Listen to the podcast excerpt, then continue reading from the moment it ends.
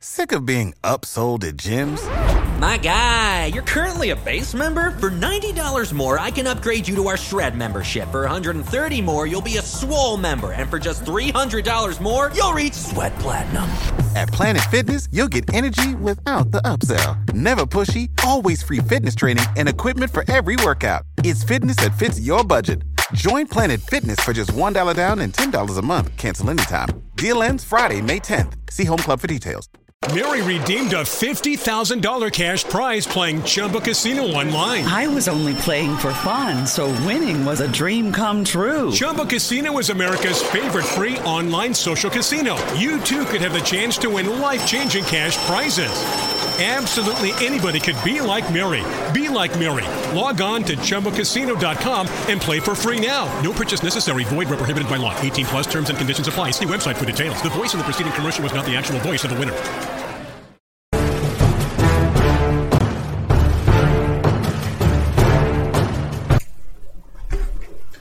Hello and welcome to the Cinema Gold Podcast. I'm your host, Larry Lees. Today we're diving into the latest box office news and our review of the Mighty Ducks Game Changers and the Falcon and the Winter Soldier.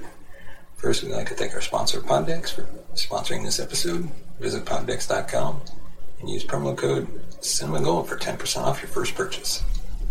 Let's first get into the box office and look at Godzilla vs. Kong making records. In the last couple of weeks, it has been made pretty damn clear that people have sincerely missed going to the movies. For the last year, people have primarily had to feed their film cravings, cravings with home video, digital releases, and streaming services. But after an incredibly long year, cinemas are finally beginning to make a comeback, and it seems there are a lot of folks interested in celebrating the occasion. Godzilla vs. Kong has been the primary recipient of this love, as its opening weekend numbers set records for a mid-pandemic release, and it has continued to succeed in its second Friday to Sunday as well. Its domestic haul is helping to boost its global total to an exciting milestone. According to the Hollywood Reporter, Godzilla vs. Kong added an additional 13.4 million to its box office sales this past weekend, meaning that to date it has made 69.5 million here at home. This means that it is now officially the highest grossing domestic release since the start of the pandemic in March 2020.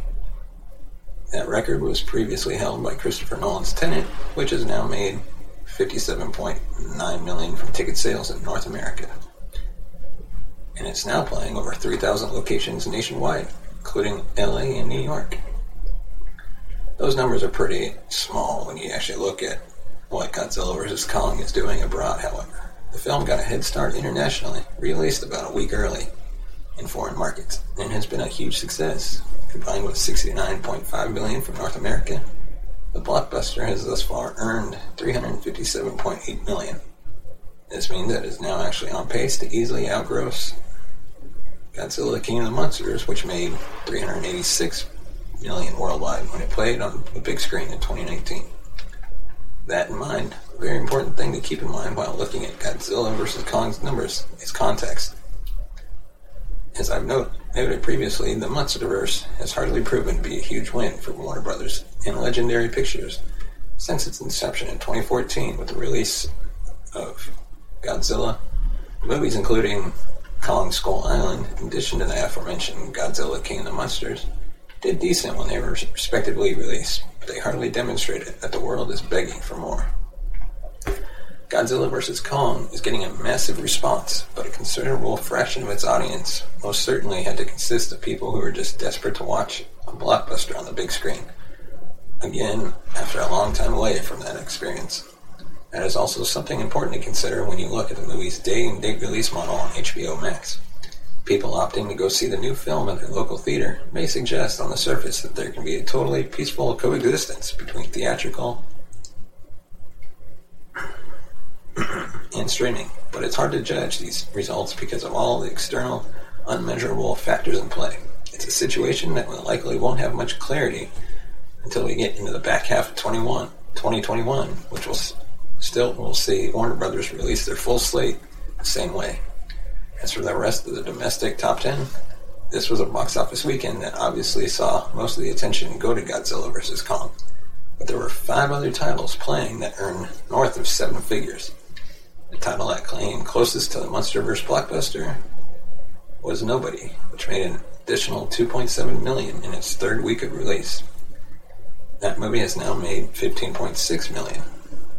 Though this, though things may considerably slow down next weekend, given the fact that the action movie will be available on PVOD starting April 16th. Part of a deal reached between Universal and AMC Theaters last year.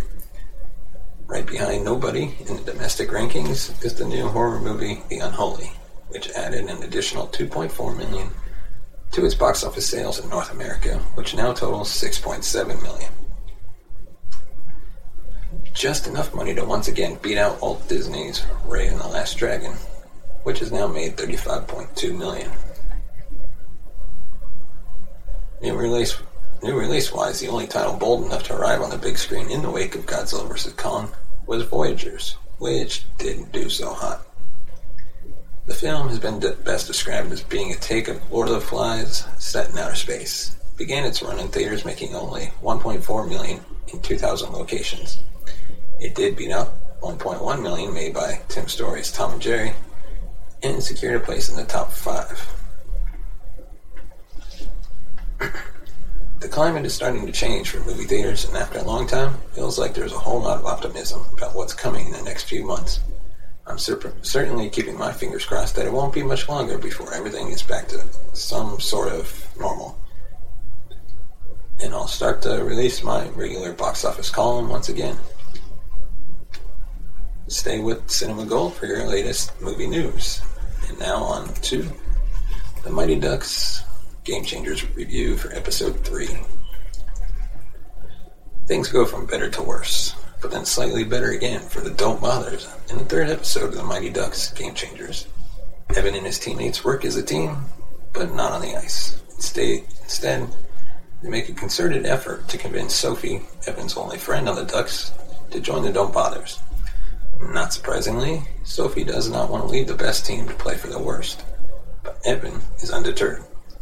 Episode 3 also examines the pressure put on kids by their parents and coaches, and in the case of Sophie, the pressure kids put on themselves. The mystery of why Gordon Bombay hates hockey so much is also peeled back a bit, while making the former Minnesota Miracle Man completely 180 his opinion on the sport. Seems like a cheap plot device at first. Game Changers gives Bombay compelling reasons as to why he no longer likes hockey, but as the title of the series implies, we get the sense that something inside of Bombay is also changing. Nick, the talkative podcaster turned player, gets a chance to shine in this episode in a subplot involving rink attendant Winnie weathering a breakup with her loser boyfriend, Coco Chad. The game between the Don't Bothers and the Ducks culminates in a hockey action sequence that will please fans of the original Ducks movie. But we are quickly pulled back to reality when we see a doc- darker side of Coach T, the coach of the Ducks, who goes from smug hockey bro to Coach Reilly 2.0 when the Ducks play the Don't Bothers. The Mighty Ducks Game Changers is slowly improving as a series, just as the Don't Bothers are slowly improving as a team. The off ice drama is enjoyable and funny, and there is enough on ice tomfoolery to make Game Changers start to feel a extension of Ducks movies. And this week I'm gonna reveal some uh, small Easter eggs, or better yet, let's call them duck eggs. In this episode, there's a framed Minnesota North Star jersey hanging in the snack bar at the Ice Palace. It's kind of strange to see that, given that Gordon has a strong dislike of hockey Gordon Bombay briefly mentions his friend Jan, who appeared in the 94 movie D2 The Mighty Ducks as Han's brother and co-owner of the local hockey pro shop. A statue of Nordy, the Minnesota Wild's mascot, sits on a shelf in Evan's bedroom. The Ducks players wear purple jerseys, similar to the eggplant-colored jersey the Mighty Ducks NHL team wore in the 90s, albeit with a different shade of blue, and with a meaner looking Ducks logo.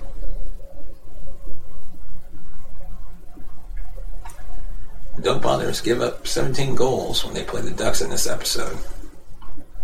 In the original Mighty Ducks film, the District 5 team also gave up 17 goals when playing the Hawks. And that's our review for the latest episode of Game Changers. Let us know your thoughts about this episode by sending us a tweet at CinemaGold2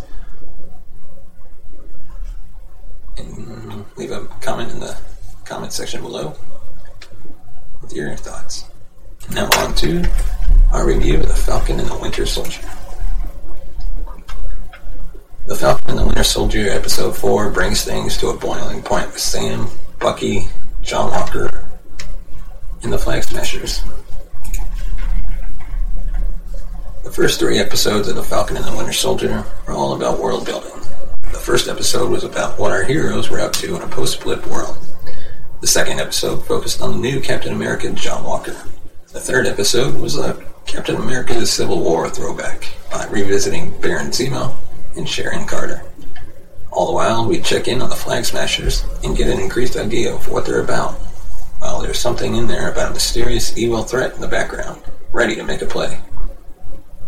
Oh, and there's a pissed off Wakandan bodyguard mixed in there. Episode 4 isn't about introducing new characters or concepts. It's not about visiting new cities or countries that have specific ties to Marvel lore. It's about playing with the ingredients we're given and seeing what we can make out of it. This doesn't mean that we get an episode that's less than thrilling. It even spins its wheels for a bit, but that doesn't mean that's nothing of note happens. The first half of the episode is about reaching a boiling point between the three main parties existing around our heroes. Three volatile parties that the show has gone to great lengths to portray as sympathetic and likable at times, only to remind us that they aren't as pure as they like us to believe. In one corner, you have the accomplished soldier taking Captain America's place who wants to do right by his country. But his shortcomings are starting to build within, and it's affecting his attitude. You have the group of revolutionaries whose ultimate goals are noble, but their leader is starting to go off the rails, slipping in, into mass murder, understandable as some of her actions may be. Then there's the cool and overly competent escape convict slash dancing machine, who has proven his worth to our heroes, but is a bit of a loose cannon, and also murdered a country king several years ago. Sam Wilson's been able to see eye to eye with Walker and Zemo at times. He believes he can see eye to eye with Karli if given the chance. Unfortunately, this strength means nothing when those three are in the same vicinity as it is in their natures to oppose each other. After seeing Sam being little more than a tag along in the previous episode, it's nice to see him step up here, less as an action hero for more for most uh, episode, but more as someone with empathy for his foes, looking for solutions that don't necessarily need super heroic action. Sure, he's more than capable of throwing down with super soldiers, but he doesn't want to. He wants to help people with their trauma and make the world a better place through that. If he could have it his way, he'd convince Karli her, her way was wrong. Zemo would go back into custody, and John Walker would go back on his way to wielding the shield without Sam having to deal with him regularly. It's what he wants, but it isn't what he's going to get. The real person of interest this time around is John Walker. Zemo's story is simple. He's a manipulator who's able to take control of any situation. Karli is someone who feels she's doing the right thing, but keeps feeling that her back is to the wall. Walker acts like he's in Karli's shoes, but it's more of a mix of selfishness and humiliation. Walker went into this story thinking he was the second coming of Rogers, but now he's taking a few shots to the face and no longer knows what he is. There's a quiet moment with Walker talking to Battlestar that really waves a red flag about the choice of having him wield the shield. The second episode talked up his war medals and how empowering they are. Are they really? War is hell, and to gather so many of those medals means Walker has gathered his share of scars, and not all of them are on his skin. These feathers in his cap also qualify as baggage. Bucky seems to be taking the back seat this time around, but we do get a flashback early on to his days in Wakanda, where Sebastian Stan sells the hell out of the character's emotion. Fantastic stuff, though while I understand the use of it here, to tie into Ayo's sudden appearance, it feel like it would have been more at home in the previous episode. While not the most must see episode of the show, it's a good cog in the storyline. I'm excited to see what's next, if anything. The cliffhanger for this episode blows the other three episodes out of the water, and that image of Walker wielding a bloody shield while bystanders look on in horror is a haunting one. Well, that's our episode for today. You can follow us on Twitter at CinemaGold2. Like us on Facebook, just search Cinema Gold Podcast. Share your thoughts with us in the comment section below, and be sure to give us a thumbs up and hit that subscribe button. If you want to see more videos, uh, you can go up here, our most recent videos. Thanks, and we'll see you tomorrow. Mary redeemed a $50,000 cash prize playing Chumba Casino online. I was only playing for fun, so winning was a dream come true. Chumba Casino is America's favorite free online social casino. You too could have the chance to win life changing cash prizes. Absolutely anybody could be like Mary. Be like Mary. Log on to ChumbaCasino.com and play for free now. No purchase necessary. Void where prohibited by law. 18 plus terms and conditions apply. See website for details. The voice in the preceding commercial was not the actual voice of the winner. For the ones who work hard to ensure their crew can always go the extra mile, and the ones who get in early so everyone can go home on time, there's Grainger, offering professional grade supplies backed by product experts so you can quickly and easily find what you need. Plus, you can count on access to a committed team ready to go the extra mile for you. Call, clickgrainger.com, or just stop by. Grainger, for the ones who get it done.